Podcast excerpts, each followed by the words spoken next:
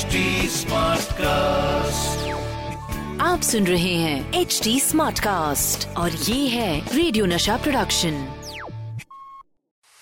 RJ Anmol की अनमोल कहानिया। तीन बत्ती की एक चौल से माया नगरी मुंबई की फ़िल्मों की दुनिया का सफ़र जग्गू दादा से जैकी श्रॉफ का सफ़र यही है मेरी अनमोल कहानी। जग्गू दादा की कहानी शुरू होती है हिंदुस्तान से कई हज़ार मील दूर। वो जगह जिसे पहले सेंट्रल एशिया के नाम से जाना जाता था। पिछली सदी की शुरुआत में सेंट्रल एशिया में जो मुल्क थे, वो थे जैसे तुर्कमेनिस्तान, रशिया, कजाकिस्तान वगैरह वगैरह। उस एरिया में दिन रात लड़ाई झगड़े चलते रहते थे। बगावतें और सिविल वॉर बहुत ही आम बात थी। इसी दौरान कजाक लोगों ने तुर्कमेनिस्तान पे लड़ाई छेड़ ये परिवार वहाँ से जान बचा के निकल पड़ा। हफ्तों, महीनों तक खतरनाक सफ़र तय किया। लद्दाख से होते हुए लाहौर और लाहौर से होते हुए फिर बम्बई इस परिवार में सात बेटियाँ थी और उनकी माँ थी। उन सात बेटियों में से एक थी जग्गू दादा की माता जी। नाम था उनका हूर निसा इधर मुंबई के गुजराती बिज़नेस एंड फैमिली में दिन गुजार रहे थे काकू भाई श्रॉफ। मोती यानी कि पर्ल्स का बिज़नेस था। मुश्किल से सत्रह साल के होंगे काकू भाई। फैमिली से बिज़नेस की सीख ले रहे थे। लेकिन उनका इंटरेस्ट था एस्ट्रोलॉजी में, ज्योतिष विद्या में। एक दिन कुछ रिश्तेदारों के कहने पर उनके साथ मिलकर स्टॉक मार्केट में काफ़ी पैसा लगा दिया, पैसा डूब गया। इस बात की पूरी रिस्पॉन्सिबिलिटी काकू भाई के सर पे आ गई। उन्होंने घर छोड़ दिया। इसी दौरान उनकी मुलाकात हुई हूर निसा से। वही परिवार, याद है ना, जो सेंट्रल एशिया से होते हुए बंबई पहुँचे थे? काकू भाई और हूर निसा दोनों टीनेजर्स थे। ज़िंदगी के थपेड़ों ने दोनों को अचानक ही बड़ा बना दिया था। दोनों में प्यार हुआ और फिर शादी। शादी के बाद हूर निसा जी ने अपना नाम चेंज किया और वो बन गई रीटा श्रॉफ। वालकेश्वर के तीन बत्ती इलाके में एक चौल में रहने लगे काकू भाई और रीटा श्रॉफ। बात है 1950 की। मिस्टर एंड मिसेस काकू भाई श्रॉफ के घर एक लड़का हुआ। दोनों बड़े खुश थे। दोनों को हिंदी गाने सुनने का शौक था। पहले बच्चे का नाम रखा गया उनके फेवरेट प्लेबैक सिंगर पे, यानी कि हेमंत कुमार। क्या नाम था? हेमंत काकू भाई श्रॉफ। हेमंत जब सात बरस के हुए, तब एंट्री मारी हमारे जग्गू दादा ने। 1957 फरवरी का पहला दिन था और पैदा हुए जैकी।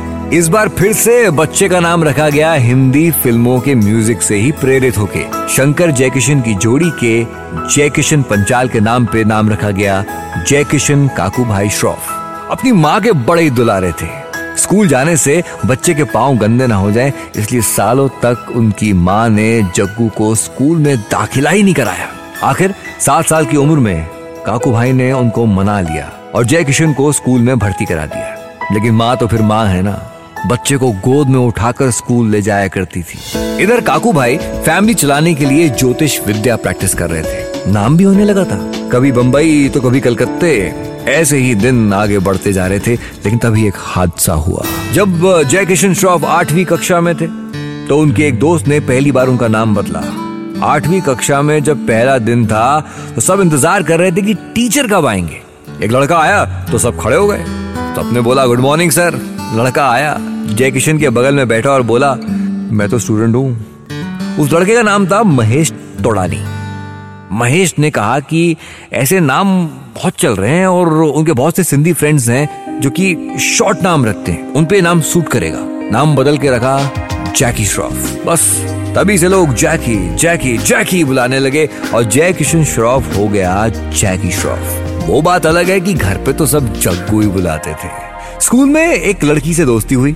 वो जैकी का घर देखना चाहती थी। पहले तो टालने की कोशिश की लेकिन लड़की मानी नहीं।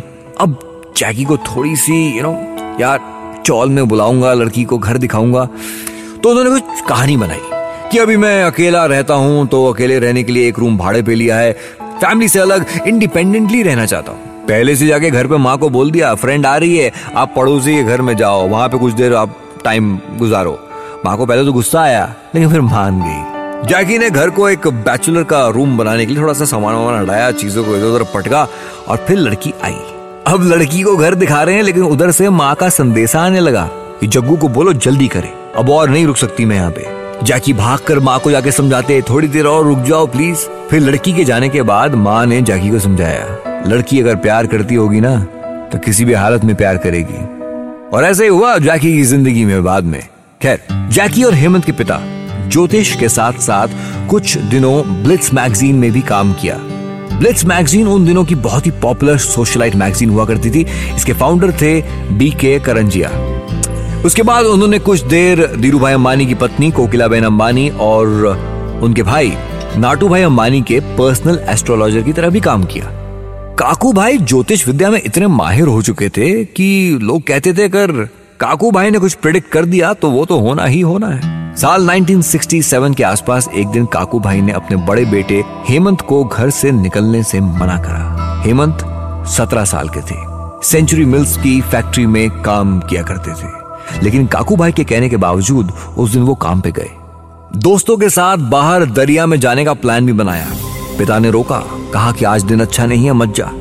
लेकिन हेमंत ने पिता को कन्विंस किया, कहा कि चेहरे के कुछ पिंपल्स हैं, खारे पानी से धोने के लिए जा रहा हूँ।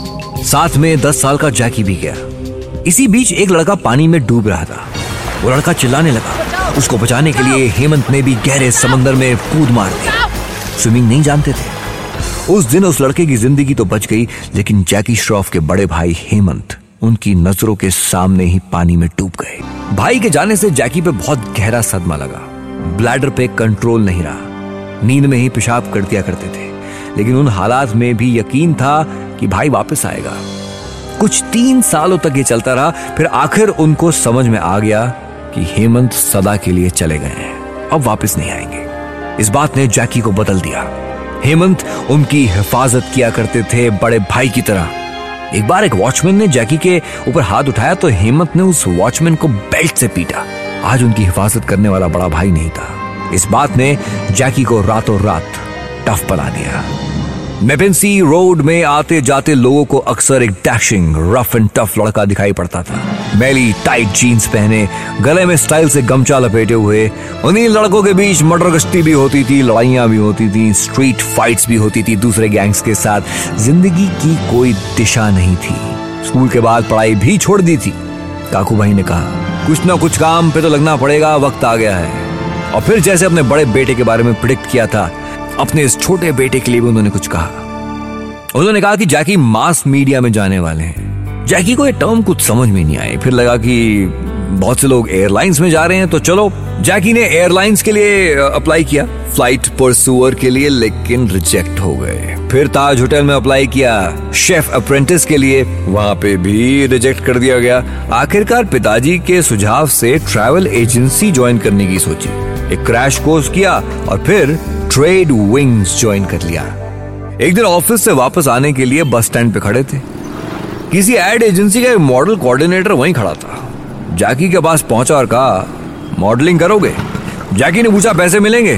कोऑर्डिनेटर ने कहा हाँ ऑफ़र एक्सेप्ट कर लिया।